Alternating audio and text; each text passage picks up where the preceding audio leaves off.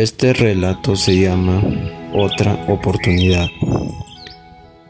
Jorge, un, hombre de unos 50 años, ha sacrificado su vida por un trabajo que en realidad no le gustaba. De un día para otro lo despiden y luego de reflexionar acerca de lo inútil que ha sido su sacrificio, decide empezar de nuevo.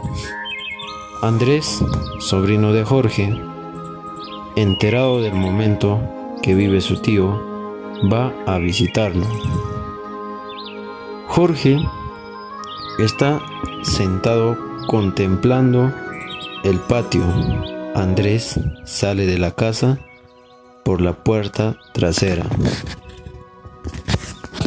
Hola tío. Entré porque estaba abierto. Imaginé que estarías aquí.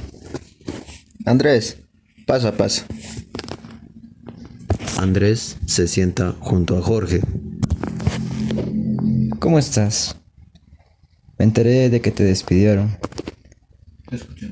Bueno, aquí me ves, descansando. Aunque te confieso, no me lo vi venir. ¿No te habían advertido de nada?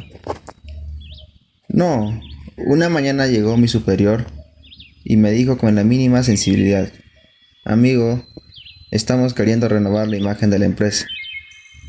Y estamos pensando, para su puesto, en alguien con ideas nuevas y mayor manejo de la tecnología. Creo que ni siquiera sabía mi nombre. Bueno, tío. Es que esos hombres no suelen ser muy considerados. Es que me sentí tan ingenuo. Porque yo creía que era importante para esas personas.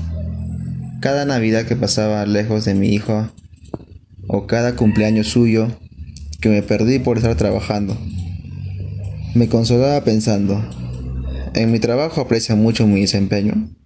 ¿Soy muy importante en mi trabajo? Sí, muy importante. Oye, solo vas a cortar. Tienes que sentirte tranquilo de haber hecho lo que tenías que hacer. Es que hoy no tengo nada de aquello por lo que me sacrifiqué toda mi vida. Es como haber estado 30 años construyendo un castillo que un día se derrumbó. Y punto, no queda nada más. Sabes, sabes que siempre vas a tener lugar en el proyecto familiar. De hecho, con tu experiencia nos aportarías mucho.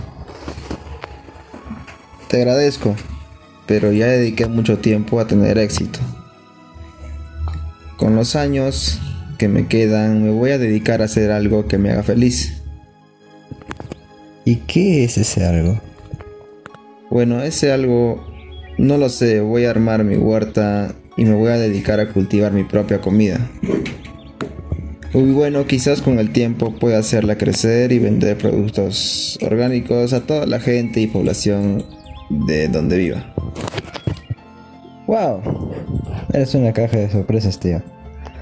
Nunca imaginé que podía gustarte eso. Bueno, así como me ves, cuando niño yo ayudaba a mi papá y a mi mamá en las tareas de campo, en, lo, en todo lo que es cultivos. No lo puedo creer. No te imagino en esas labores. ¿Y cómo te convertiste en un hombre de negocios? Eh, no lo sé. En algún momento de la vida uno se confunde y empieza a hacer cosas que no quiere porque piensa que eso le da más valor. Y así te pasa la vida. Un día estás viejo y aquellos por los que sacrificaste la vida te dicen con una palmada en la espalda. Amigo, estamos pensando en alguien más joven para su puesto. ¿Me permites un consejo para ti, Andrés? Sí, claro, tío.